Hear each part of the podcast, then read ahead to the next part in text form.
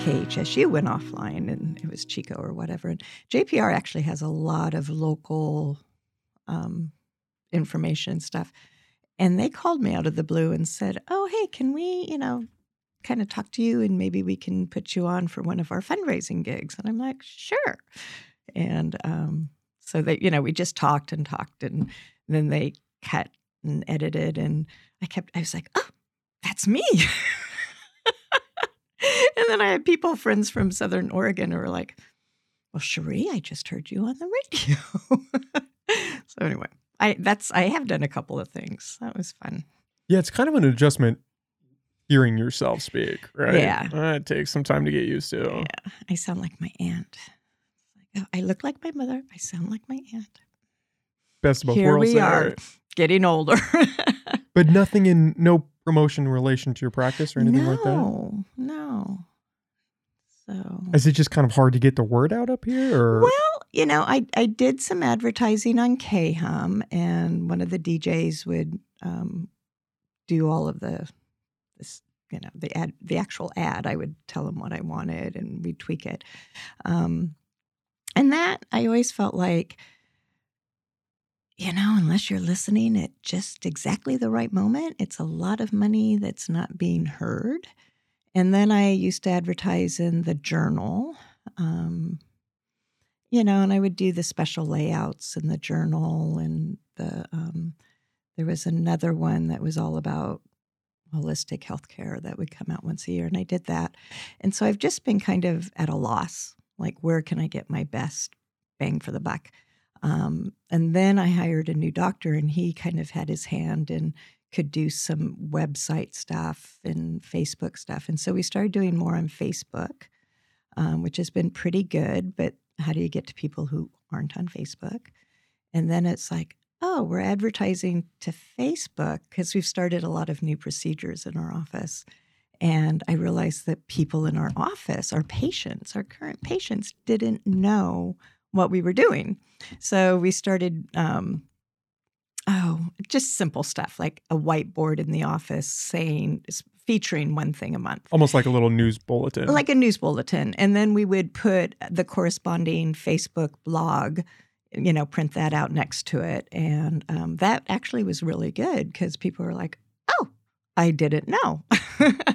So um, it's been it's been it's been difficult. I recently have been mm, i really want to get one of those big billboards on the 101 corridor they're they're pricey they're kind of pricey. So I'm I'm kind of feeling that out, but I really I can see us doing something up there because you know, kind of a captive all audience if you're going back and forth. yeah, hard to get away from that if you make that drive, right? Right. So so I'm really excited about this, you know, talking to someone. I'm passionate, passionate about naturopathic medicine and what I have been able to put together up here. I'm I have to say I'm kind of proud of it. I'd be a little alarmed if you were going into this saying, you know, I'm not really happy with what I've done. You know, I feel like I've wasted my time. That would be alarming. well, you, you know, a lot of people do that. They're like, oh my God, I've been doing this for 10 years. And I don't like it." I don't think, you know, I'm not getting anywhere.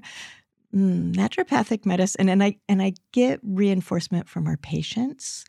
Um, people I, you know, so many people I don't even know. They're like, oh, Dr. Edgar, oh my God, thank you so much for bringing this to this county, right? And um, naturopathic medicine. And it just makes me feel good. You know, it really makes me feel good. We have, I think, over 3,000 patients right now. That Oh, wow. yeah. So there's three doctors and myself. I'm kind of backing away from seeing patients so much um, just because running the practice is intense. It takes a lot of time. Um, and I have three fabulous doctors. They're they're just amazing. They all kind of we all do naturopathic medicine, primary care. Basically, we can treat whatever comes in through the door. Um, and if we can't, if it's really out of our, you know, out of our scope, then we refer. You know, we refer to the local endocrinologist, cardiologist. Well, not endocrinologists because we don't have those. ENTs, cardiologists. Um, we refer when we need to, but we can take patients so much further than the um, the local conventional medicine, the medical doctors, right, who are so overworked. We were talking about that earlier. They don't have time to spend with patients. And, you know, basically they'll they'll run your your basic labs and they'll come back and they're like, You're fine. There's nothing wrong with you. Here's an antidepressant.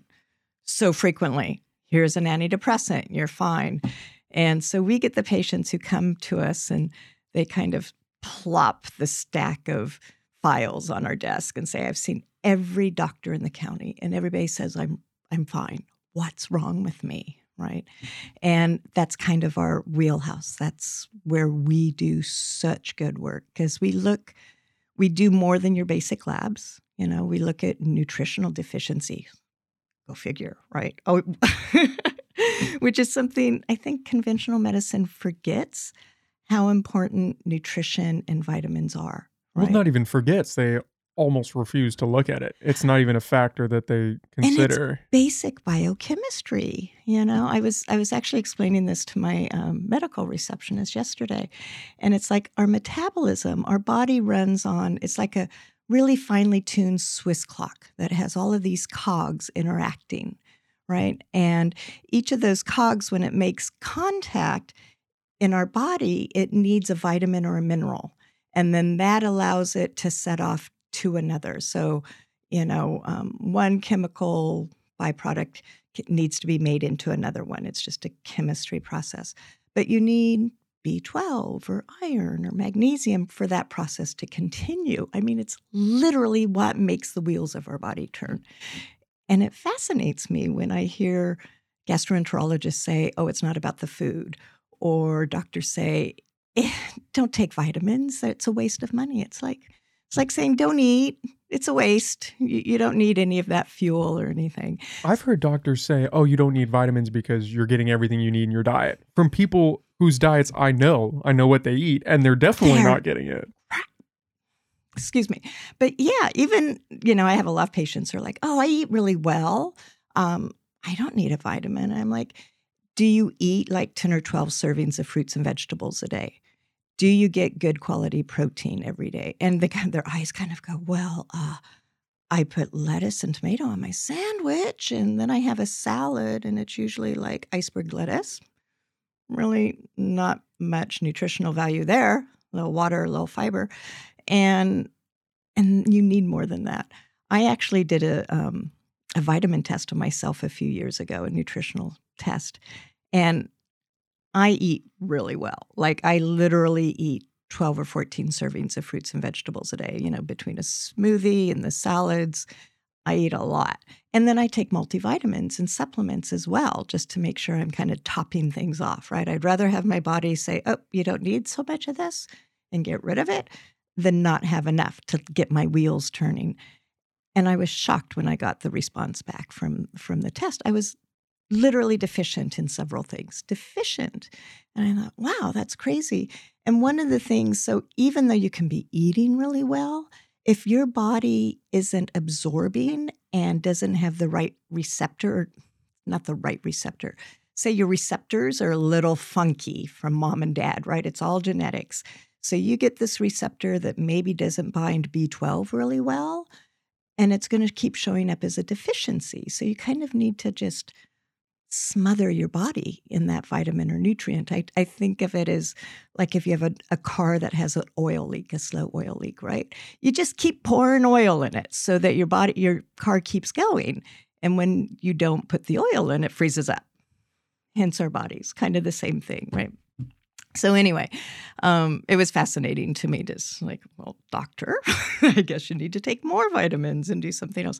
But it allowed me to fine tune what I was taking as well, right? Having the results of this test. So, so yeah, we do really well. Kind of went off tangent there, but for patients who don't feel well, they just don't feel well. They don't know what's going on. So frequently, it can be a chronic infection that you know. Um, if a doctor runs a panel on it, they'll go, "Oh no, that just means you've had that before." Viruses, viruses, they're the worst. Um, and it means, oh, yeah, you've had it in the past and you just have antibodies to it. which is fine if you have low level antibodies. But when you have really high level antibodies, it means your body is, continues to fight this off, right? Um, it's kind of the long COVID situation. Um, and it's interesting because they've been doing research, lots of research with COVID, and wondering why people are getting this long COVID, right? And what they're finding is that there's pools of the COVID virus that hang out in the body, and it just keeps wearing the body down, right? Brain fog, lots of um, virus in the brain, um, fatigue, that kind of thing, and stress when your immune system gets a little overwhelmed by the stress and everything else, then you get more symptoms from that long COVID or other long chronic, you know, viral infection. So it's it's kind of good to hear the research proving what we've been saying all these years. Like, no, you actually do have, you know, chronic EBV mononucleosis, which is the acute phase of it, um, or any of these other viruses, right? Or bacterial infections. And one of our doctors, um, Dr. Peachy, is brilliant, brilliant with teasing out what kind of infection it is. And often it's several, right? Because your body can't get rid of them. And she treats them and just step by step gets people better. It's awesome. Such a great thing. And um, what else? Oh, and she's doing ozone therapy, which is this new therapy. It's very cool. Um, and she does it through IV or injection, and it's good for pain and chronic infections. It just really helps support the body in fighting things. So that's kind of her thing. Um, For those patients that oh. have, oh, sorry. Little, no worries. Let's just. I've had that, my fair share of those moments. Let's just turn that puppy off. I really hate. Certainly not an emergency. There we go. For those people that are coming to you that have these almost systemic problems mm-hmm. that they mm-hmm. can't seem to get fixed by going to a local MD. Yeah. Is it dietary related? Is it that problem of vitamins or is it more the viral aspect of they're not getting rid of the viral so it can be many things right and it's it's rarely one thing um, certainly fine tuning nutrition that's almost always where we start. What are you eating? Are you getting what you need? Um, are you getting out and moving your body? Just some basic stuff. But frequently these people who are so sick like they're just so sick and nothing comes up on the regular panels in this area, mold illness is a big thing. So it's just this constant exposure to mold. And genetically, some people are more um, prone to being able to, or being getting sick from mold. And it devastates you. I mean, it just wipes your body out when you have this mold illness. Um, chronic Lyme infections, so huge in this area, so huge. Lyme disease? Lyme disease. Oh, I didn't know that was up here. It is. It is. Everybody thinks, oh, East Coast. When I was in medical school, I'm like, eh, I don't even have to f- listen to this lecture because I'm going to be on the West Coast. It's not an issue. It's endemic in this area. It's huge. Um, I did not know that. Yeah, deer ticks, bad, really bad. It's it's not the beige, big beige dog ticks that you see. Um, they're very small. They're kind of a reddish brown. Um, even if they're the nymph ticks that are like the size of a poppy seed, those can infect you. So frequently people don't even know they've been bitten. They just kind of wipe their arms and off goes the tick and they don't see it.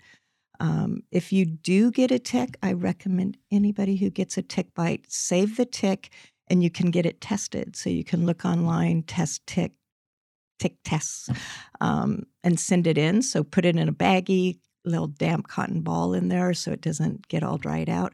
And they can test it for you to see does it have Lyme disease? Is it carrying any of these other tick borne diseases? Ticks are nasty little boogers, they carry a lot of disease. Um, and yeah, it's all over the place. It goes up into Oregon. The Columbia Gorge actually has a huge, the Columbia River Gorge has a huge um, problem with it up there. That wasn't even on my radar. Yeah. I always just associated that with the East Coast. Yeah, no, it's it's bad. And if you get the classic sign is you get a tick bite and then you get a bullseye rash, right? So it's red around the bite, and then there's a clearing, and then there's more red. It looks like a bullseye.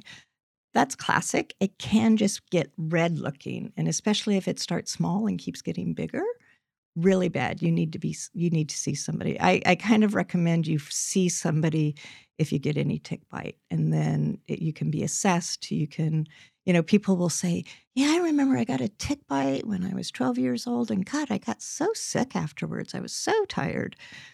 And I always think, really, you remember when you had a tick bite and what you felt like afterwards, because that in itself is kind of amazing. And then just the rest of their lives, like I have this joint pain that doesn't go away. I'm always so tired. Every month, a different joint hurts. That's classic. These roaming joint pains. Oh, this elbow hurts. Oh, that knee hurts. And then it resolves and then it comes back again. Classic Lyme disease.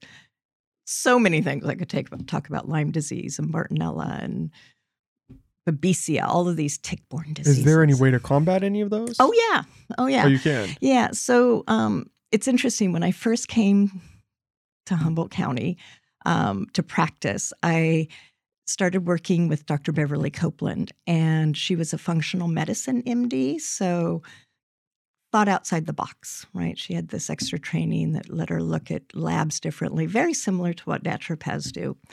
And um, she was the first person to start treating Lyme disease in this area. One of her patients turned her on to and said, Look into this. And she was like, Oh my gosh. Um, and at that point, the only thing we really knew was antibiotics and more antibiotics, and two to three antibiotics at a time for years sometimes, which was so hard on the body, right? And coming out of naturopathic medical school, I'm like, oh my God, all my naturopathic mentors are turning over in their graves because I'm using all these antibiotics. But it worked. It got people feeling better. It was really hard then for them to recover because of all of these antibiotics, even though I was doing a lot of naturopathic support. Now it's it's evolved into looking more at immune systems and um, and supporting from there like why is your body not able to fight this off? So there's a lot of different things we're doing now and not just throwing antibiotics at them unless it's an acute bite right? Like if you come in you got bit you're tired, your joints are hurting, like all of these things can start happening within a couple of days, then we'll start you on antibiotics because we want to stop that infection now and prevent that long term chronic Lyme disease. Yeah. And can people actually recover where they yes. no longer have it? They can. Yes. I had not heard that. Yes. So they actually can recover. Now, conventional medicine will tell you two or three days of doxycycline, an antibiotic, and you're good to go. That's it. And then they'll say, oh, we're sorry, you're still not feeling well. Well, that's post Lyme syndrome, and that's just how you're going to have to live the rest of your life, right? Um, the infectious disease specialist locally, now, I don't even know who it is now, but five years ago, 10 years ago, they would go, oh, no, there's no such thing as chronic Lyme disease. No, no. And they wouldn't even see the patient. You know, it's it's it's so disheartening. You know, it's really sad when you see doctors just kind of going, ah, it's in your mind. You don't know what you're talking about, you know, and it's these patients who are suffering. And it's their life. It's, they don't want to hear, life. oh, this is just how you're going to be living now. Yeah, you know what? What do you mean? And and don't tell me it's all in my head, and don't tell me there's nothing wrong with me, because they wouldn't keep coming back to you if they were okay. You know, I'm sorry, there's not that many hypochondriacs in the world. there just aren't. So, um, so we do fabulous things. I, I love my. Love my practice. Well, so I, mm. oh no, continue. So I was going to say, so I talked about Dr. Um, Peachy because she does a lot of these chronic infections, and really all of our doctors can address those things. But she's the one when we frequently inter refer in our office. It's like, oh, okay, I think now you need to see Dr. Peachy. You know, I've kind of taken you as far as I can. Um, Dr. Deborah Angersbach, she does these amazing um, regenerative injection therapies. So if you have chronic tendonitis or you have ligament injuries, torn cartilage, um, joint pain, those kind of things, she does these injection therapies, and one of them is Prolo or PRP, platelet rich plasma. And that actually helps your body regenerate tendon and cartilage.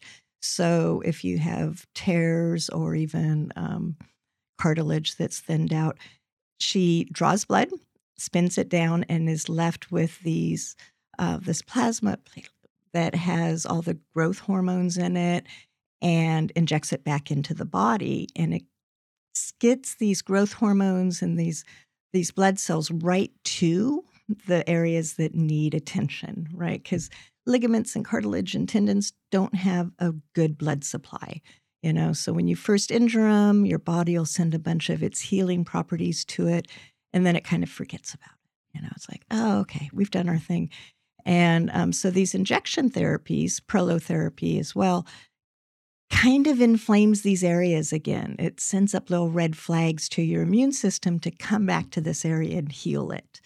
And um, it's it's amazing. I, I get a lot. I'm an avid cyclist, so I'm always like hurting myself or overworking my joints. And um, and actually, I have a knee that I've been told is bone on bone, and she does injections in them, and it just helps. And it's it's regenerative as opposed to a lot of people will get a cortisone injection, right? Oh, you have a shoulder injury, do a cortisone injection. That's fine. It's great to decrease that inflammation initially, but you can't do them long term because it degenerates the cartilage. It actually makes it worse over time. You can only do a certain number a year over your lifetime.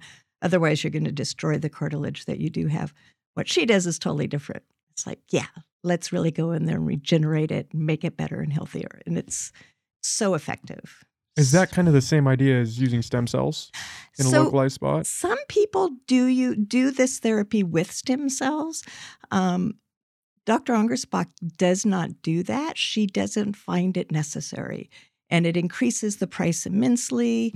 And trying to find the stem cells, it's just kind of, she doesn't do that she finds that it's just not necessary and she gets really great results um, doing what she does she's actually she she came to me from montana from billings montana when i was advertising for a doctor to come join my practice she wrote and said i've always wanted to live in arcata who I'm says like, that? Oh my God, who even knows where Arcata is, like other than wants to live here? It was crazy.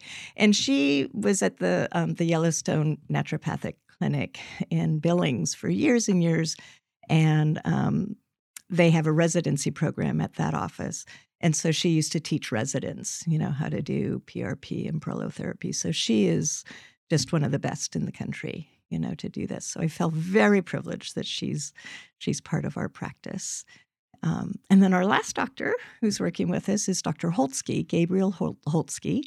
And um, he's amazing. He he loves kids. He loves to do pediatrics. So um, Dr. Angersbach and Dr. Peachy and I love that because we would see pediatric patients. Um, you know, parents are always like, "Oh, can you see my child?" So we don't have to just give him antibiotics or whatever. It's like, well, if he needs antibiotics, we'll probably give it to him. But yes, we're happy to see him. And we always had to say, we're not pediatricians. We don't know milestones. We don't know those basic kind of things that your pediatrician needs. So you need to have a pediatrician on board and we'll see your child. But we can't be your child's pediatrician. Now we have Dr. Holtzke, and he's amazing with kids. So that's really great. And he does um, IV therapies. So we do nutritional IVs, um, which is also a really great addition to the office. So it's very exciting to see how the practice has grown and kind of progressed and branched out over the years. How did you get started in naturopathic medicine? Oh, that's so funny because I flashed on this this morning. Um, it's I like to say it's my eighth career. Who can do one career in their life? I think that's crazy. Um, I was in San Francisco and I was a banquet, corporate banquet, and catering manager. And um, it was such a fun job. I worked for Spectrum Foods and they had MacArthur Park and Ciao and just all of these really great, diverse restaurants in the city. And um, I had a little bit of a falling out with my manager. She kept taking my my uh, commission away to hire a new person. I'm like, why don't you take some of your commission away to hire this person? And so I ended up quitting, and it was the best thing that ever happened to me because it kind of released me from that area. And I thought, okay, what do you want to do? And I realized I wanted to do natural medicine. And I didn't even know about naturopathic medicine at the time. And um, I was going to start the program at San Francisco State. And then I just started reading more and I found out about naturopathic medicine. And at the time, it wasn't even licensed in California. So you couldn't be a naturopathic doctor in California at the time. That was in the 90s. And um, so I went back to school, and you know, it takes a while when you're an older student to actually get through school. And went to San Francisco City College, then came up here to Humboldt and got my undergrad from Humboldt. So I'm an HSU alumna. And um, and then I left. I was actually going to go to Portland for medical school for the naturopathic medical school. It was um, National College of Naturopathic Medicine at the time. Now it's National University of something. Some, I don't know. They keep changing names on me. And um, so I was planning on going there. And then somebody said, Oh, you should check out the school in Arizona. And I thought, Oh, Arizona. Okay. and they kind of won me over. So I ended up going to Phoenix to Mesa, uh, actually Tempe, for um, medical school. The hardest thing of medical school was living in Arizona. It was horrific. It was horrific. Um, so hot, so hot. Every time I'd look outside, it was like, oh, what a gorgeous day. Let's go outside. And he'd open the door and it was like, ooh, blast of 120 degrees. Let's go back, hide in the cave, close all the shades. It was it was horrific. Um, so anyway, graduated from there, came back to Humboldt because I knew I wanted to be and live in this area. And that's kind of where I started with naturopathic medicine. And uh, before I before I actually moved back, before I graduated, I started reaching out to doctors in the area so I could say, "Hey, what's it like having your practice? What do I need to do?" And the first doctor I called was Dr. Beverly Copeland, and um, her receptionist said, "Oh, we're looking for a natural doctor right now." And I'm like, "Well." here I am, right? You know, I naturopathic medical school, and she'd been looking for a doctor or a PA or a nurse practitioner, I think for three years by the time I went in, and she just couldn't find who she wanted. And um, I went in for a little interview and a meet and greet, and she showed me the office, and she showed me the office I would have and the exam room I would have, and I always say, poor Beverly, she never stood a chance after that point because I'm really good at manifesting, right? So I went home and started like visualizing walking into the office and saying good morning and going to my office. And there I am today. She retired seven years ago and left me the practice, and I promptly made it into a naturopathic medical practice and hired Dr. Peachy and then Dr. Angersbach and eventually Dr. Holtzke. And that's where we are now. The rest we're, is history. We're kind of packed to the packed to the gills right now. Don't know how I could make any better use out of the space we have, but oh, we're also oh, mm, maybe I won't say this yet. Never mind. we just started something new, but I'm not quite ready to let the public know about it yet. So still we, working out the kinks. Well, yeah, yeah. Um, I can talk to you about it off, but, but yeah, I don't want it to say anything now because we'll get overwhelmed, and um, I'm going to let the individual practices know when I'm ready to to go there. So, back when you started, you couldn't even be a practitioner Mm-mm. of naturopathic medicine. No, is that out of a stigma again? Because it seems like it was such a separate world from like an MD. It is a separate world. It's it's interesting and it's still even though we're licensed in California and I think we got our license in 2000 it was actually just before I went to medical school. So it was around 2003, 4, 5 something like that. I should know. But um, where California actually started licensing naturopathic medicines. And we're licensed in over 30, 35 states right now. Um, and every state has a different scope of practice for these doctors. It's really hard, it's really confusing. The most the fullest scopes of practice are in the states of Washington, Oregon, and Arizona, where all the schools are. And they basically can prescribe freely. They can do the minor surgery that they were taught in medical school. They can use their acupuncture and actually call it acupuncture where they they work. Um, and in California, we have kind of a limited scope for writing prescriptions. Um, to write controlled substance, we have to have an oversight MD to have on on board, which is kind of weird. Like our oversight MD is in Connecticut. she lived here and then she moved and you know it's like she looks at our controlled substance prescriptions and um, our other prescriptions and you know says something to us if we're like you know maybe you should try this part or do this and we're like oh okay um, but it's kind of weird, right? Um, otherwise, we can't do minor surgery. So we can't do suturing. We can't do a punch biopsy. All of these really kind of basic things that we were totally taught in medical school and know how to do. But we can't do it with our scope of practice here. So um, we refer a lot to our local dermatologists. Um, you know, again, minor sur- or surgeons, whatever, for whatever we need. Um, it doesn't really, we're considered primary care doctors in California, and yet there's still a lot of things that haven't changed. So some of the basic, um, like state disability papers or DMV handicap placards or these re- really kind of basic things, um, because they have not changed the paperwork that includes naturopathic doctors in the signature line, we can't fill those out. It's it's very interesting. We for a long time I would just, you know, sign my name, put my state license cuz hello California, you have licensed me to be the primary care doctor.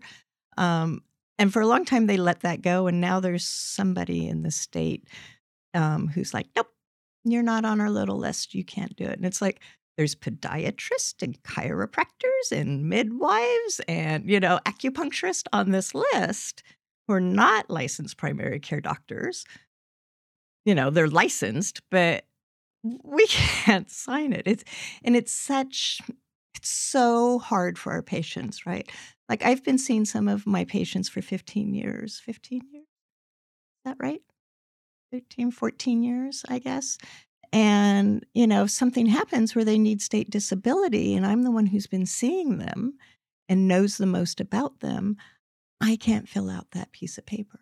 They have to go and find another doctor. I generally write up the history for that doctor so they know what's going on, and then that doctor can sign it. It's so unfair. So our we have a state leg- we have a state association and they're continually working on expanding our scope, getting it in line with what we've been trained to do.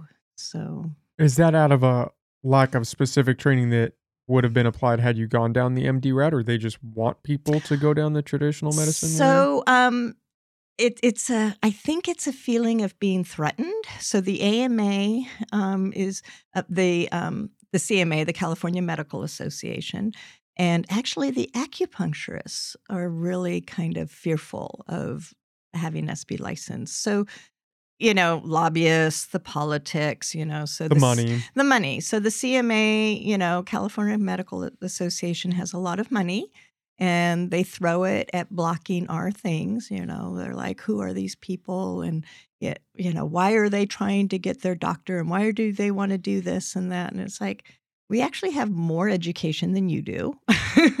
you know, we have equal in a lot. And, you know, like nutrition, well, they get an hour of nutrition and it's, you know, major focus of what we do. Um, so it's it's a feeling of being threatened, I think, more than anything else. And th- slowly they're kind of warming up to us and you know but it's hard and it's all about lobbyists and who has the most money to throw at it and so you know we're a small association i don't know i think there's just over a thousand, fifteen hundred naturopaths now in California. Um, I'm like number 390. So I've been around for a while, I guess. It was kind of interesting. Um, but yeah, it's it's politics more than anything, more than anything. And I don't know why they don't look at like Oregon and um, Washington and why don't they don't just follow suit. And we need more doctors. You know, like if if I couldn't do what I was doing up here in Humboldt County, 3,000 patients would be left without a doctor. You know, and these are patients who cannot find, you can't find a primary care. You know, and I love Open Doors so much. They do so much for our county, um, but they have this huge waiting list, you know, and it's like, well, get on the waiting list you know, get on the waiting list, especially for Medicare patients. So here's another really weird thing. Um, because the federal government doesn't quite acknowledge us as naturopathic doctors anywhere in any of the states, um, even though we're on their official, what is it, their official vocational book. Um, they haven't recognized this, so we can't take Medicare. We can't see, well, we can see Medicare patients, but they have to pay us cash. Um, I can write prescriptions for Medicare patients. Like I can write their thyroid prescription, no problem. But can I order a lab to double check to make sure that thyroid level is now controlled where it's supposed to be? No. Write their prescriptions. Thank you, pharmaceutical companies. They've pushed that through. But I can't order a lab and have it covered by Medicare my patients have to pay cash for that, or I always recommend that they have a, a Medicare provider, like somebody at Open Door, and we work really well with the um, the practitioners at Open Door.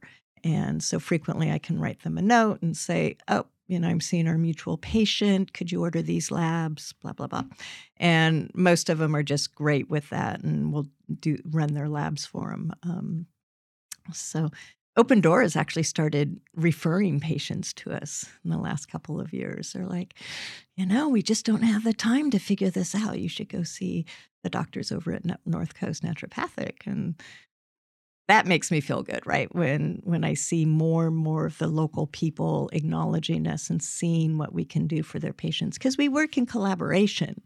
You know, we're not trying to take patients away. We're trying to get the patients feeling better. That's our goal. You know, we refer to people if we think, nope, you need to see somebody else. It's not about, you know, keeping you for myself. It's about getting them better. Well, I think there's kind of a stigma that surrounds naturopathic medicine, at least from an outside perspective. Mm-hmm. You hear that, and then you start thinking holistic, and then you go down this rabbit hole of it's not real medicine. Like that's you need to go to a real doctor and get yeah. prescribed something, and then yeah. that's going to fix you. And it, so it makes sense that there would be that conflict of, yeah, hey, we're here, we're helping people. And it's finding, I always say, make sure they're licensed in the state of California. Um, I've actually had to report a couple of people who called themselves doctors of naturopathic medicine. And when you look, they had like online degrees and they're like, oh, we're doctorates. You know, I got my doctorate online here and I got my doctorate online there. And I just talk to my patients like, do you really want to see a doctor who never put their hands on anybody, who's never had any like anatomy labs or, you know, in person clinic training to be your doctor? You know, you, you need to kind of do your research.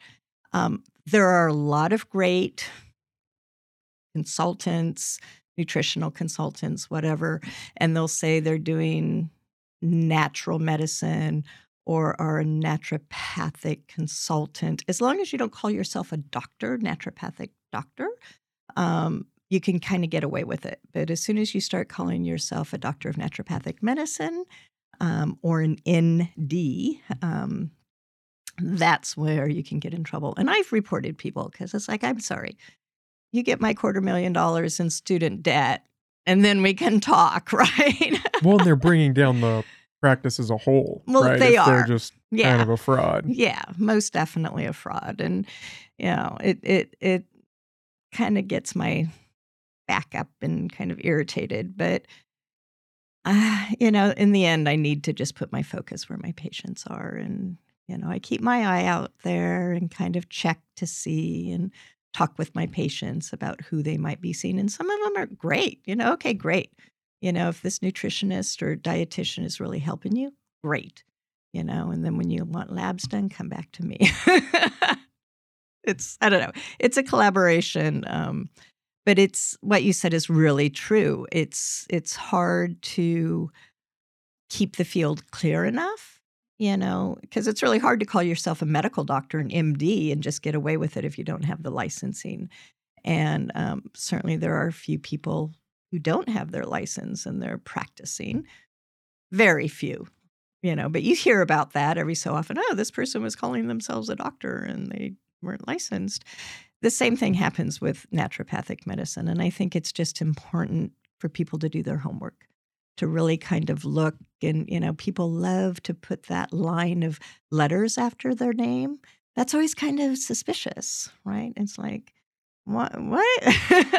Why do you have to have all these letters? Oh, you're certified something and then certified this. And, you know, if you're truly a doctor, you have Doctor of Naturopathic Medicine and you have the school that you attend.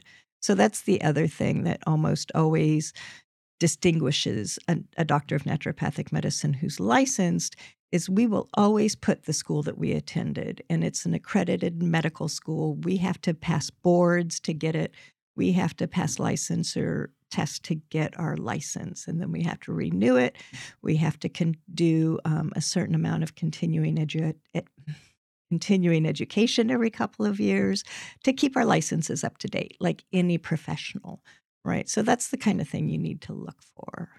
Is there any substantial difference between an ND and an MD in terms of the education or what you could practice? Yeah. So um, our education is is very equivalent. We tend to have more nutritional education. You know, I think MDs get like an hour in in school we get a lot of nutritional because we believe you know you, your nutrition has to be up there um, surgery we do minor surgeries we do not do we are not surgeons right we are not doing cardiovascular surgery thoracic surgery you know amputate we are not doing that kind of thing you don't want us around we can get you stable if something's going on but we're not emergency medicine doctors we're not surgeons um, we love conventional medicine because it's kind of miraculous what they can do now with surgery. Um, other things, so we don't tend to specialize, right? We have a couple of um, specializations that you can get um, your fellow in. Like we have cancers, or oncologists who have done extra training and have passed extra um, board exams to become a fellow in oncology or endocrinology. And I think we have one. I don't know. There's a couple that you can actually get pretty specialized in.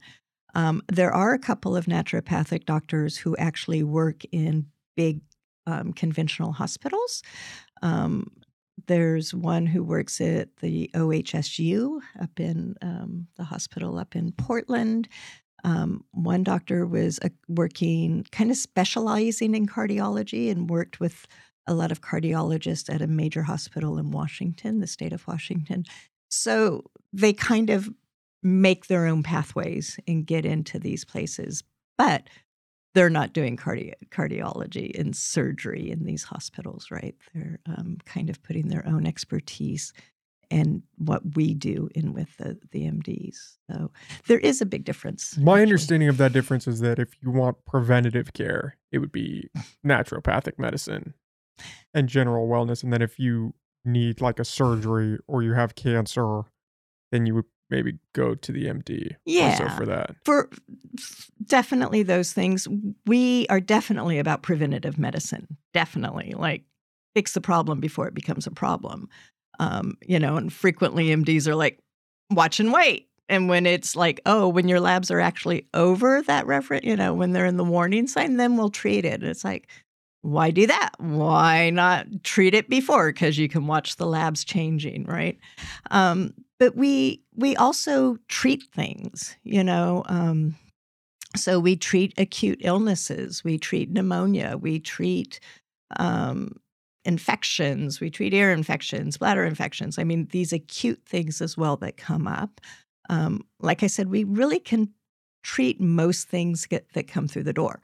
Um, And when they're emergent, when you know we can tell no this is neurological this is going into you know cardiac arrest whatever like that we are sending them off right? We are not seeing these patients um, and then they come back to us.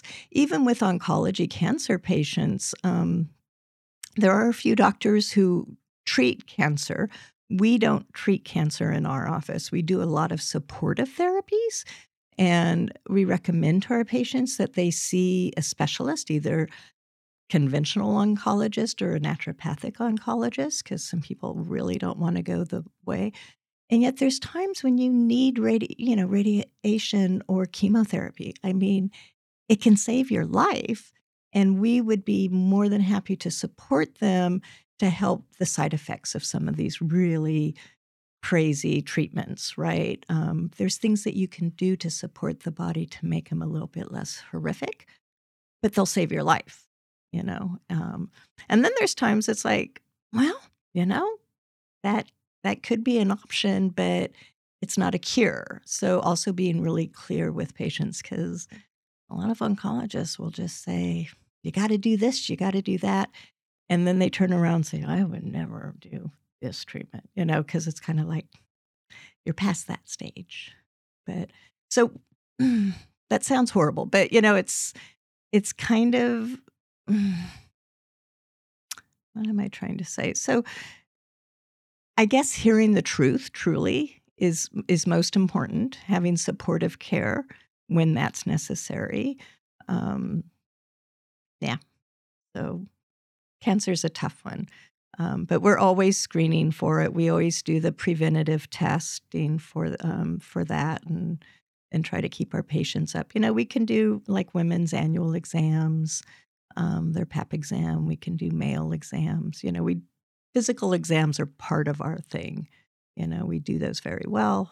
It's part of our preventative care medicine for sure. If somebody comes in with an acute illness, is there a difference in your approach than from that perspective of like a general family doctor? Yeah. Um, so it can be different. It can be the same. Um, it kind of depends where they are in that acute infection. Um, a lot of times we recommend, so we do a lot of herbal treatment. Like one of my favorite places in my office is our medicinary that has thousands of botanical tinctures and homeopathy. And they're incredibly strong, good medicine. And um, so frequently we will treat bladder infections and upper respiratory infections, colds, flus, whatever, with botanical medicine, with some nutritional supplements. Um, we have some really cool hydrotherapy treatments that we could use as well. And and then we monitor really closely. You know, we have that patient check in with us. And if they're not getting better, um, if you know if it's turning into pneumonia, then yeah, we'll probably start you on antibiotics, right? We're we're not going to say, oh no, we can do it with herbs. It's like no, we know the point when we need to go. Okay, this needs antibiotics. And sometimes patients come into us and they're like, you know, I know I could take the herbs, but I kind of just need to get this over and done with. And the antibiotics are going to be covered by my insurance, right? And the herbs could be kind of pricey. So we go like, great. If that's what you want, we'll start you on the antibiotics. We'll give you some probiotics so that your gut flora isn't totally disseminated, wiped out. Um, and because we want to keep our gut nice and happy with all those good beneficial bacteria. And so we'll start them on both of those things right? Um, so it really depends. We we love our natural medicine. We know the limitations of it. Um, blood pressure stuff you know it's like yeah i have really great herbal medicine for blood pressure and it can be pricey you know getting the herbs can be a couple hundred dollars a month. Why do that if you can pay $5 for your copay and get losartan, right? And it does the same thing. I have some patients who prefer the herbs and they'd much rather pay the money than use the losartan. It's their choice, right? So we give them more options. Are the herbs in most cases equally as effective? Yes, they can even be more effective, right? Is that hard getting that through to your patient? I mean, do patients come in and just think, oh, the only option is meds, and then you bring up herbs? Not really. Not the patients that come to us. Sometimes we talk to them about it, and we're, we're not ever going to strong arm somebody into it. But with the herbs, you know, so many of the medications we have come from herbs, right? Like aspirin, it's willow bark, it's a tree. And what they found was that, oh, the salicylic acid that comes out of the willow bark, we can just like isolate that and pop it in a pill and then they're all going to get better. And it works really well. But if you take the whole herb, you're going to get so much more benefit, right? Because Mother Nature kind of knows. We're going to put some buffering things in here. So maybe it's not so hard on your stomach taking it all the time. And it helps support the rest of the immune system. There's frequently other actions these herbs have. And um, a lot of these drugs start with plants. I mean, just across the board, digitalis, right? Well, that's that beautiful little flower that you see in your garden. Um, it's strong cardiac medicine that they then isolated and put into a pill. So um, that that happens a lot. Patients who come to see us frequently are just are seeing us because they want an alternative, right? They like hearing all of the alternatives they have. So, yes, we could do um, the medications or we could do this. So, we try to lay out their options, you know, and we give them the pros and cons of both. And then they have the choice. They get this great choice, you know. Years and years of antibiotics and being thrown an antibiotic every time you have a cold, which is a virus, which antibiotics antibacterial does not help a virus at all you know? So we help you know educate our patients and let them see the difference between um, antibiotics and antivirals and where things can be helpful and well why are you getting a cold every three months? You know what's going on that you're getting this? Or why are you having a sinus infection chronically um, I don't want to just keep throwing antibiotics at you, even though it could be very helpful and get rid of it. we then step back and go, okay, let's look at this underlying issue. And that's really where we always go. Where is this underlying cause of infection, right? What, what's going on there? And how can we optimize your body so your immune system can fight these viruses? You know, you put three people in a room and one person gets horribly sick from a cold and the other two people are fine, what's going on there, right? It's it's how your immune system is reacting to things and how you're dealing with the stress in your life and are you getting enough exercise to help alleviate that stress? We we kind of talk to them about all this. Our appointments are really long, as you, as you can imagine. Which isn't a bad thing. It's not a bad thing, right? Because you, I always think, how can a doctor figure anything out in five minutes? You know, you go in and they're like, you can give us one problem and you've got 10 minutes, go. You know, and you're like, oh, but my head and my stomach hurts. It's like, I only have time for one problem. What are we going to talk about today? And usually these things are like together because there's an, a bigger issue, right? It's not just the stomach, it's not just the head. Um, so our new patient appointments are an hour and a half long sometimes a little bit longer. Um, I don't think I've ever talked to my primary care physician for even close to that yeah, amount of time. Yeah, well, never, never. An hour and a half would be the equivalent of seeing. I don't know, something like 20 patients or something. I don't know, know if some... I've spent that much time with any doctor. Actually, now that I'm thinking about it. Maybe a shrink, you know, well, that's 50 minutes. But um but we we do a lot. We we we t- our intake is a lot about history. What illnesses have you had before? What's your antibiotic history? Do you have a chronic yeast infection going on because you've been on antibiotics 20 times since you were two years old? So, all of that is super important. And oops. We're good. It was empty. Thank God. uh, and, you know, so, uh, oh, what was I going to say? So, um, just figuring out what's going on so frequently is like we need to listen to the patient's story because we'll we'll get these little clues along the way. And then for the patient to actually be heard i've had so many patients just cry in my office and say i've i've never had a doctor just listen to me and hear my story. And sometimes that's all we do you know i'll have patients come in and, you know, it's for this, but we I end up sitting there and listening for 40 minutes just hearing what's going on in their life right now cuz you know it's it's big what we carry around with us and if you don't have somebody who can hear that and not be judgmental and not necessarily try to fix it. I mean, I'm not a psychotherapist. I'm not trying to fix something, but just hearing it for them is incredibly empowering for them, you know. And sometimes I could tell them a few things, you know, maybe help them sort things out. That's great too. Um, but yeah, and even our follow up appointments, rarely are they shorter than 45 or 60 minutes because we have treatment plans. You know, we send patients out, they can be kind of overwhelming sometimes, with things that we want them to work on, right? From nutrition to exercise to um, starting some different supplements, right? And then maybe labs. You know, we do a lot of specialty labs as well stool testing, saliva testing, um, just blood work. So, a lot of different tests that get deeper than your basic lab tests, right? We look at we look in the stool is how is your gut bacteria? Do you have an infection going on that's showing up there? We look at saliva for adrenal function, right? Uh, why are you chronically fatigued? Oh, look at your adrenals are like flatline. They're not responding the way they're supposed to. Kind of like mine in medical school. they're better now.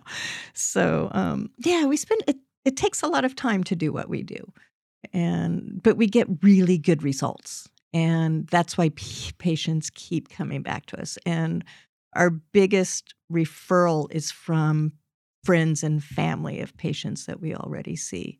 It's kind of amazing. I love it. I love my practice.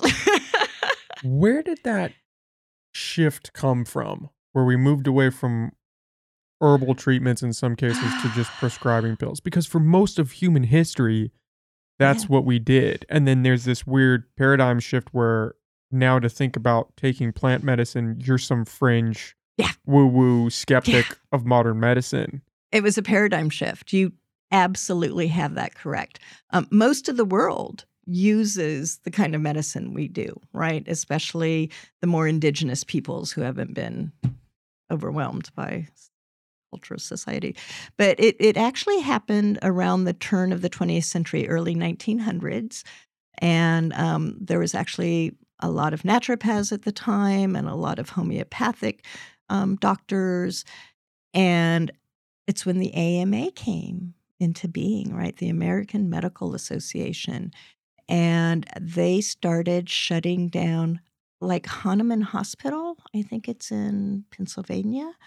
Um, so Hahnemann was a homeopathic doctor. He's the one who developed homeopathic medicine, which is taking an element, a plant essence, and diluting it down infinitesimally. So if you're looking at it at a chemical point of view, there are no moles, no of the smallest little measurement left in that diluted substance of the original substance. So like you could take mercury, you add a little, you know, a little bit of mercury, put it in water, you shake it and you keep diluting it and diluting it, diluting it. And if you look at that in what are they called a chromatography, where they can see how many moles of that mercury is left in there, there's really no nothing left in it. But that the water, the substance has the vibration of the original. And so you with homeopathy, you match the person's symptoms. Um, a real easy instance is coffee, homeopathic coffee, right? So if you drink too much coffee, you feel anxious and a little jittery and you can't sleep and your mind is racing, right? It's a great sleep remedy. So I'm asking my patients so are you just not sleeping at night? Is your mind racing? Do you lay down and start getting anxious? And they're like, yeah, yeah, yeah. And so I'll give them homeopathic coffea, which is this very, very, very dilute equivalent of coffee. And they put these little pellets under their tongue and they go to sleep, right? So it's like treating like homeopathic. And um, so Hahnemann developed this source of medicine. They had a homeopathic hospital in Pennsylvania, Hahnemann Hospital, And then at the turn of the century, they basically outlawed homeopathy, right? Even though it saved millions and millions of people in the flu pandemic of, what was it, 1912, 1911, really horrific flu pandemic. Yep, it was homeopathy that saved more people than anything else. It was, it's kind of crazy. And then, you know, medical doctors, they were like, oh, these natural doctors, they're quacks. You know, what are they doing? We need to keep bleeding people and using leeches. And, you know, like really, it was the medical doctors who were kind of like, really? Let's just bleed more people or, you know, doing kind of old archaic things or new crazy things. Um, so, yeah, that was the paradigm shift, you know, and so um, naturopaths got outlawed. They became um, start running from the law basically and kind of practicing underneath, you know, kind of in the background. Um, and then now we're just slowly coming back up. It's a hard thing to, to fight those paradigm shifts.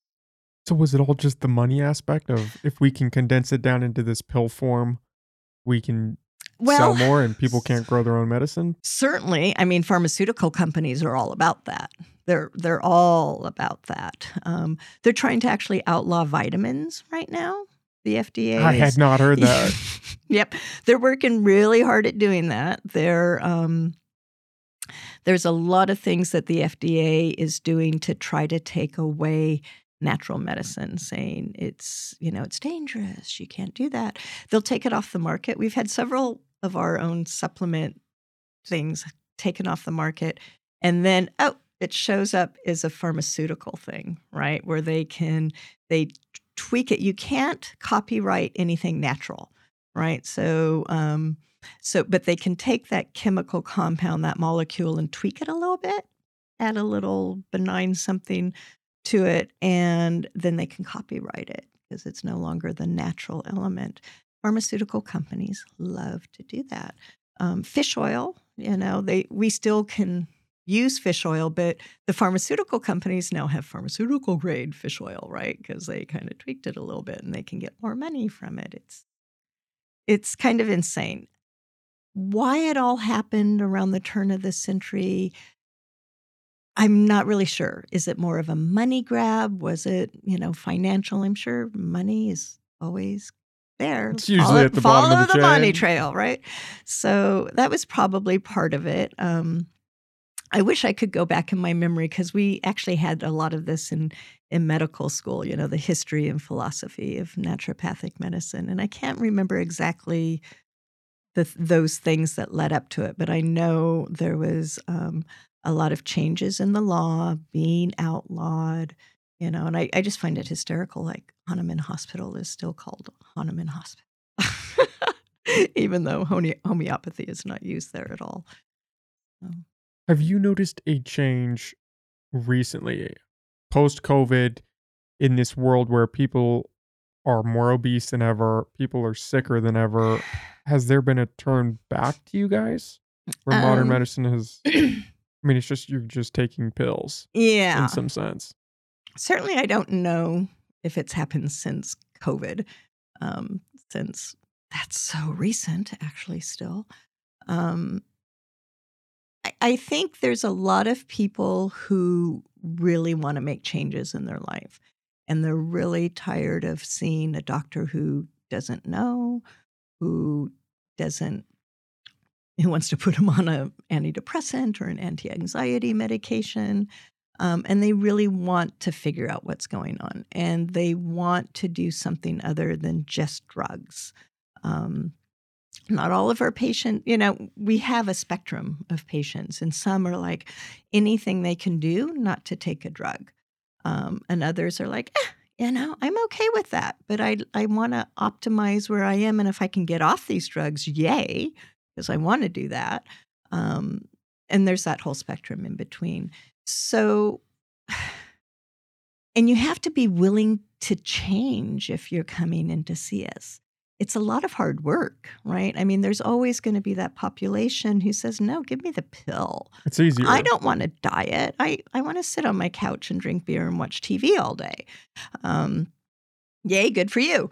But then there's a lot of people who say, no, I really do want to change. And I know it's really hard. And it can take years, you know, to really. I can talk to my patients and say almost the same thing. Some of my patients, I love my patients. And, um, you know, I'll be saying, oh, you should do this, you should do this. And the next time they come back, it's like, well, you know, you really should do this. And, and, and then one day they'll come in, they'll go, oh, Dr. Edgar, I just did this. And sometimes it's because, oh, I started seeing this nutritionist and she said I should stop eating gluten. And oh my God, I feel great. And I just, I smile and I laugh to myself because I think I've been telling you that for five years. but yay, you know, sometimes it just takes that point in time, maybe a different voice.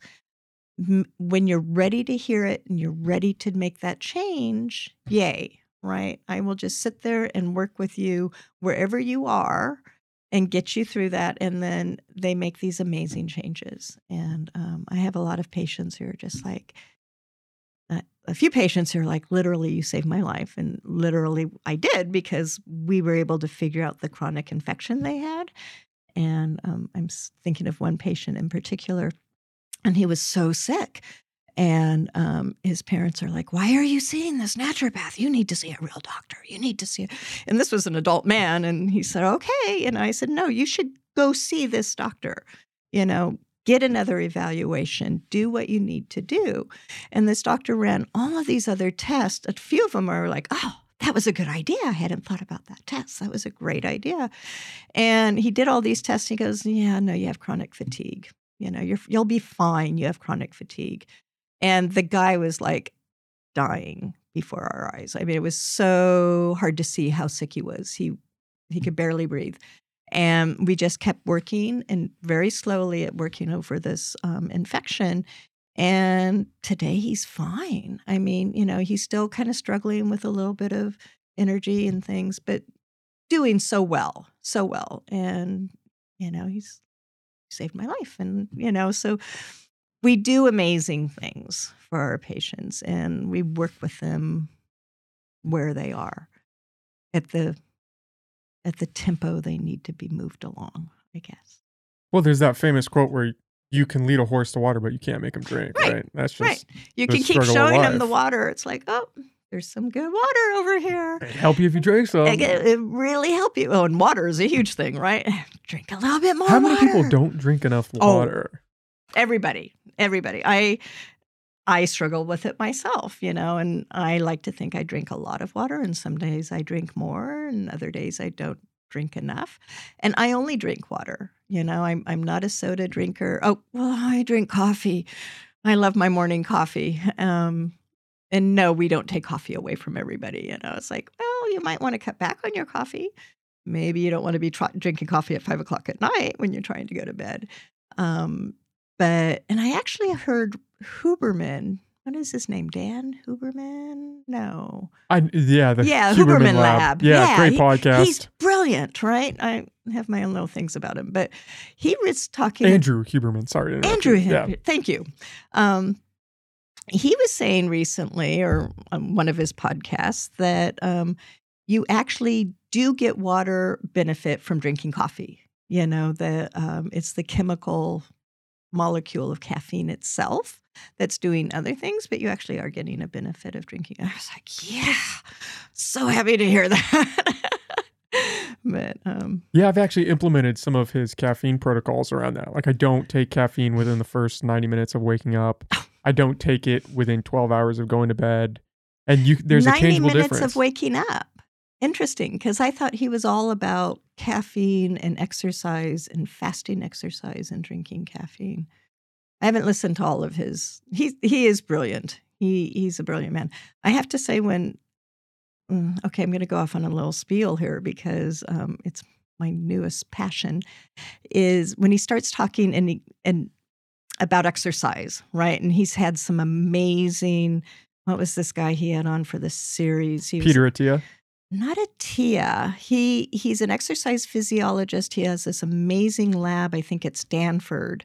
Um, and he doesn't see sick people. He only sees athletes because he's all about optimizing. And he like had an eight series thing with him or something. Um, but everything was geared towards men. So here I am, postmenopausal woman, right? And it wasn't until 2016, 2016, day in this day and age, that there was ever any exercise research done on females, right? Everything else prior to 2016 was done on males by males for everyone, right? It's sort of like, yeah, we tested birth control pills on male rats. Well, pfft, hello, what is that? And she, so Stacy Sims, she's a PhD, and she was working on her doctorate at Stanford. And she was doing all of these exercise research things with females. And these dudes would walk by and they're like, what are you doing? We have this information already. You know, those women, those hormones, it's just going to fuck up your life, right? You know, what are you doing? It's so much work. She goes, Exactly. We are not little men. We have hormones. We work differently. We need new research. And she's been putting out phenomenal information for not just menopausal, postmenopausal, perimenopausal women, but all stages because oh, women have cycles, right, with these hormones. And some days are better to exercise and really go all out. And other days are better to like hang back and do some recovery depending on where you are in these exercise in, in your cycles. And um, she goes on to talk about, you know, like Huberman loves the fasting exercise, right? And he's like, Yeah, it's a great thing. And I'm yelling at the radio, going, Only for men, only for men. Our physiology is different. And we do not do well when we're doing fasting exercise. We have these bodies that think we are being starved to death and we start, you know, like clumping down and um, conserving energy and such, right? Because we're these baby makers and baby carriers. So we're kind of built to do different things.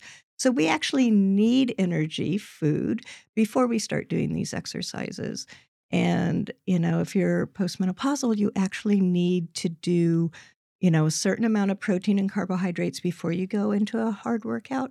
And then within a half an hour, you need to be eating a lot of protein, like 20 to 40 grams of protein right out, especially if you're doing strength exercising, right? You need to get that protein back into your body, some carbohydrates. Again, Huberman's like, you know, as long as you get some in during the day, you're good. Yelling at the radio, like, no, you know, you need to qualify this, dude. Men, women, we're different. So um, it's one of my new passions right now. And I actually just submitted um, a talk to one of the conferences I go to. So I hope I can help spread that information because overall, people need more protein. Women, especially, need more protein. Um, need more protein and need more exercise. Need more exercise and different kinds of exercise. So, as we go into menopause and we lose estrogen, which is this anabolic muscle building, I hope I got that one right, um, the muscle building tissue building hormone, right? Um, and you lose it and you start losing muscle. And all these women are like, I was so strong. I had these muscles and now suddenly I have nothing. And it's because you don't have the estrogen. And so you need to LHS, lift heavy stuff. Um, and you need to really lift heavy weights, like these little weights that are good for definition that's all fine and good, but you need the power. You need the strength. You need to build muscle. And so for postmenopausal women, it's super important. Also, um, I do a lot of cycling, you know, and when I was training for a ride last year, it was a 10 day ride up in Canada, and I was carrying all my own gear. So it was like 50 pounds on my bike, lots of elevation gain, over 23,000 feet of elevation, right? Lots. Hmm. And my friend and I were training, and we were training, and we're like, oh my God, we just got to get out there every day with our bikes loaded and ride every hill we have and do hill repeats. Otherwise, we're not going to make it. And we were exhausted. We were hmm. exhausted. And I met up with this um, cycling coach who follows Stacy Sims, and she's like, "Yeah, no, honey, that is not how you train for a ride, you know." And I said, "Oh well, how do you do that? What can I do in the next ten days before my ride?" She goes like, yeah, no, that horse has left the barn. Not much you can do now.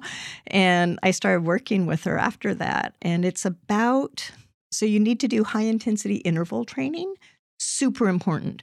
These really long endurance rides, you need to do them because you need the hours under your under your butt and your butt in the saddle and kind of building those calluses. And you need to have that, but not every day, right? You again, men do really well with these long endurance type rides as a training mechanism for women. Not so much, right? Our training, we need to do high intensity interval training. We need to do sprint training, you know, up and down stairs or run for a block or I don't run at all, but cycle really hard. You know, I do everything on a bike and, um, you know, do all out for 20 seconds, 10 seconds recovery, 20 seconds all out. Do that eight times and then recover.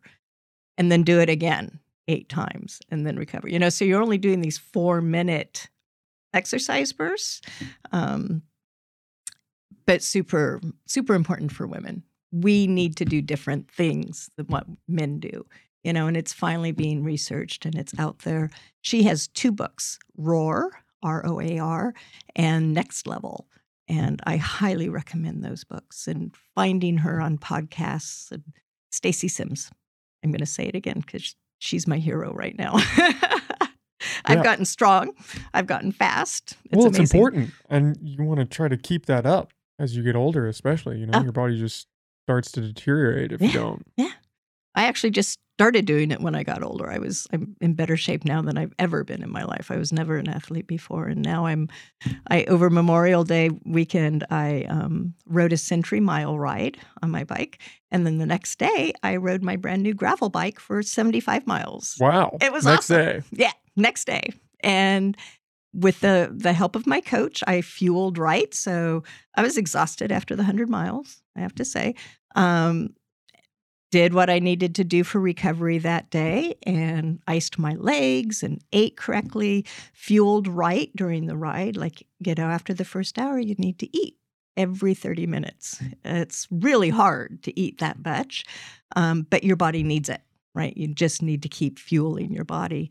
And went to bed, and the next morning, my friend and I were like, I feel great, you know, because after the 100 miles, we're like, well, maybe we'll do 50 tomorrow. We'll just see, you know. And we woke up and we're like, oh my God, we feel great.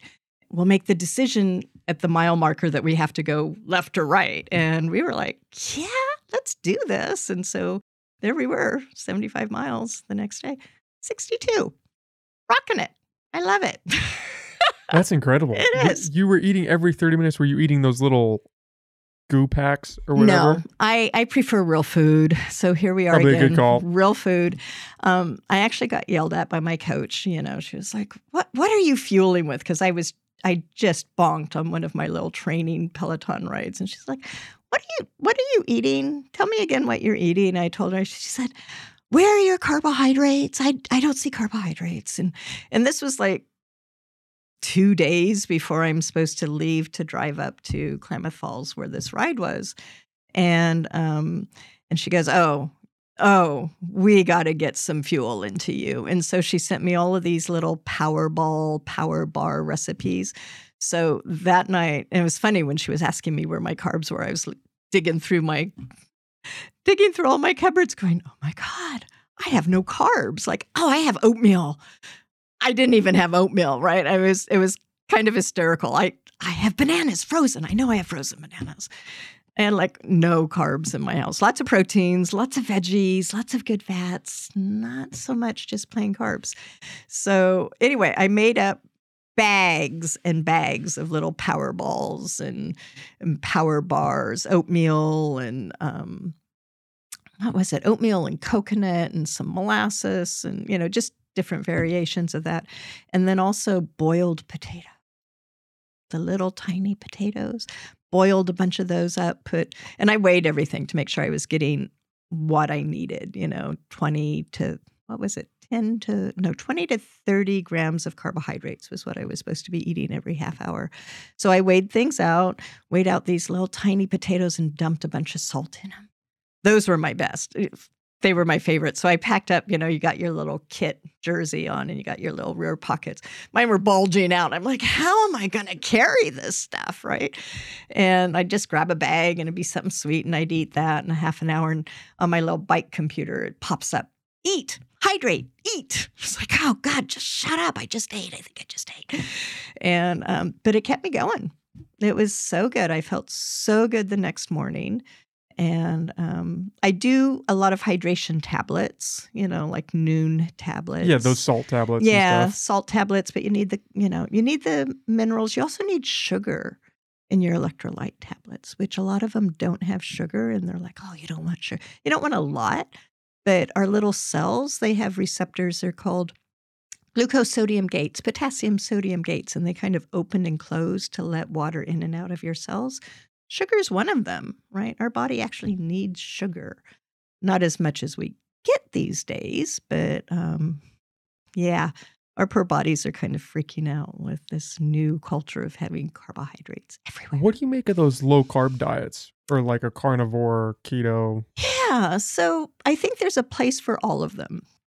The keto diet, um, you know, you kind of got to look where the research has been done. So the research on keto diets, I think, was done primarily on men. Um, I think primarily, I I don't know it, and it was also a very small pool. Like their N number was only fifteen or something. Um, so I think with keto diets, you have to be really careful because they can be really hard on the kidneys. They can be really hard on the liver. Um, I think most people just need to eat less carbohydrates. They need to eat less refined carbohydrates, less bread, less cookies, less carbs. You know, um, when you're getting carbs, you need good whole grain carbohydrates, right? Some rice, some um, quinoa, some whole grain breads, you know, but minimum. You know, that's not like six slices of bread a day. You know, that's that's not necessary. Um, you know, I think Mediterranean diets, just kind of sensible diets, are the most important thing. I think basically, when you're looking at a plate, two thirds of it should be vegetables. And it should be every color vegetable you can get. And you try to eat different vegetables throughout the day because those colors are all giving you different nutrients, right? Really good protein, be it a plant based protein or you know animal based protein um, you want to be careful where you're getting your proteins from not a lot of fish because mercury is an issue, the cold water fish. Salmon's great. Um, and then you want some grain, you know, some sort of a carbohydrate. It can be pretty minimal, it can be a whole grain. And you want healthy fats. Like you need fats. Do you need as much fat as a keto diet has you doing? Probably not. You know, putting your body into keto keto ketosis um, is kind of hard on the body. It's not where it wants to go to metabolize energy for the body, um, but it can do it. You know, so I think most of these diets are too extreme, basically. Um, sometimes it can be good for a kickstart, but I don't recommend them long term. You know, just kind of sensible. You got to look at what your body needs. I always like to bring my patients back to how we evolved what were we doing, you know, when we were hunting and gathering? You know, we weren't out there trying to gather a whole bunch of oats from the grass stalks. You know, maybe we had some kind of piled away in our um, in our caves, but you know, mas- mostly we were doing roots and vegetables and nuts and things that we could find, and you know, if we could hunt down that deer, you know, precious stuff, uh, and just kind of pay attention to that and you know, sweets sweets are an interesting thing like our our brain has to have sugar to function. So we are hardwired to to crave sugar to want sugar. So a little bit of sugar our brain's like yes you're feeding me right? But if you think as a hunter gatherer we didn't have sugar available to us. When we had sweet things was in the summertime fruit everywhere right? So Think of a bear. They're gorging themselves on fruit. Your body is like re- releasing all of this insulin, saying, Oh, store this fuel as fat. So the wintertime we can have something to use, right? To we can go into ketosis and use that fat as necessary to get us through the winter. And then we have sugar again. Um, there was honey, but you know, honey was kind of risking your life. You know, if you climb that tree and break your leg, you're dead. You know, your your tribe doesn't want you anymore. You're worthless. You're going to die. So, you know, you got to kind of think: How did our bodies develop? Yeah, we crave sugar, but now we have it everywhere. And so you eat a little bit and you want more, and you eat a little bit and you want more. And then you have a good meal, and then your body's like, give me the sugar. Where's the sweet? Right. So it's it's kind of looking at that and realizing where that came from. Um, and sometimes that helps people kind of go, oh, okay, this is my animal self. I don't need this much. And the more you take sugar away, the less you eat, the less you crave. You know, people are like, those first two weeks of stopping sugar, oh my God, it's so hard. And now I don't crave it, right? But then I took a bite and now I can't stop eating it again. You know, it's just, it's so funny. Our, our little bodies try so hard to do what they're meant to do. And, um, you know, our little four forebears didn't have like a 7 Eleven on every corner. And when you walked into the store, it wasn't burritos to go and sandwiches to go and candy and cookies and whatever. So, anyway. Yeah, and the insane quantity of sugar in each thing. That's what's really crazy. Is it's not oh five or six grams. It's 50 or 80 grams yeah. of sugar in whatever you're eating. Yeah. And in non sweetened things, right? You're finding all this sugar hidden in things. It's like, oh, why? You can is, find it in hot sauce. I know. why is it in hot why sauce? Why is there sugar in hot sauce? Why is there sugar in my lunch meat? Why is there sugar in my bread? Why is there? it's kind of crazy. But the manufacturers know we're addicted to sugar. And so even though it doesn't taste sweet, the body's going to catch on to it and it's going to eat more. Just it's hard. It's a struggle the it, the struggle is real. the str- especially with diet, the struggle it's, is real because food tastes so good, and food that is bad for you tastes the best. And you got to eat. You know, it's one thing if you're an alcoholic and you're trying to quit drinking, or you're a smoker and you're trying, you know, you just stop. Well, I say that, but you know, you can stop. But food you have to eat every day, and you have to figure out how I'm going to get that food, and you need to plan and have things ready so when you're hungry, you have something good and you're not just going for, you know, yeah, I'm going grocery shopping, but I'm so hungry. I'm going to grab this bag of chips while I'm like, you know, it's hard. It's it's really hard. Yeah. What do you make of the kind of switching gears, but also yeah. kind of not switching gears? The the aspect of mental health nowadays and that we're constantly prescribing medications for it. Do you think that some of that is dietary? Do you think some of that is valid that we should be going towards meds or just treat that as a backup that we should try to solve some other factors first? Well, kind of all of the above, right? I mean, it's so many different things. Um, I think medications can be the right medications at the right time can be amazing. Um, frequently, medications just kind of numb you and take away all of that feeling. So you're not feeling one way or the other. It's a huge complaint from patients. Um, a lot of times I have found, you know, it's like neurotransmitters, right? Our body makes neurotransmitters, um, serotonin, dopamine, our feel good, you know, things.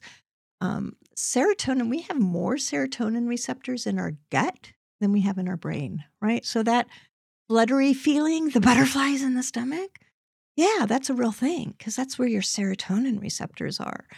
And um, so having a healthy gut, kind of funny, right? Having a healthy gut is important um, for that kind of thing.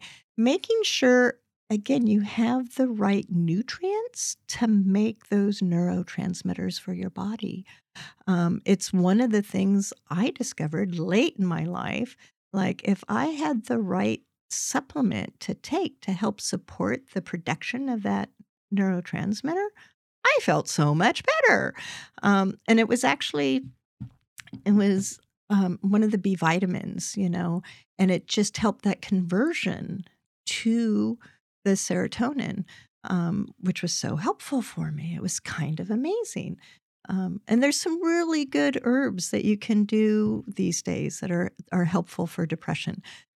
But you also got to figure out why are you depressed, right? So you need a good therapist, and there's a lot of different therapeutics. You know, um, talk therapy can be helpful. I have found EMDR, this rapid eye movement therapy, to be amazing. They they mostly talk about it in conjunction with um, post traumatic PTSD, post traumatic stress disease disorder. Um, I found it super helpful for depression. It helps re rewire those tapes, you know, that like, oh, this happens and this is going to happen and then this happens. And it helps stop that and kind of re rewire those n- neural pathways. So you can stop thinking, oh, this happens, this happens. No, this may happen, this may happen. Oh, there's lots of alternatives. So EMDR is great. Um, sometimes a neurofeedback can be very helpful for that kind of thing therapy is huge. I mean, you have to figure out, you know, life is hard.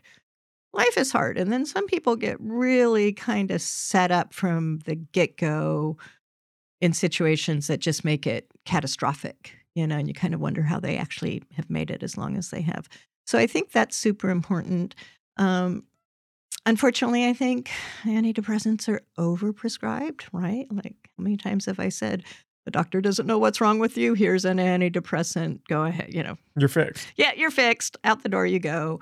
Um, or an anxiety medication, right? I have found so many patients who have had like a folate deficiency or a B12 deficiency, and their nerves, you know, you needed this these nutrients, and then oh my god, suddenly I'm not as anxious as I was.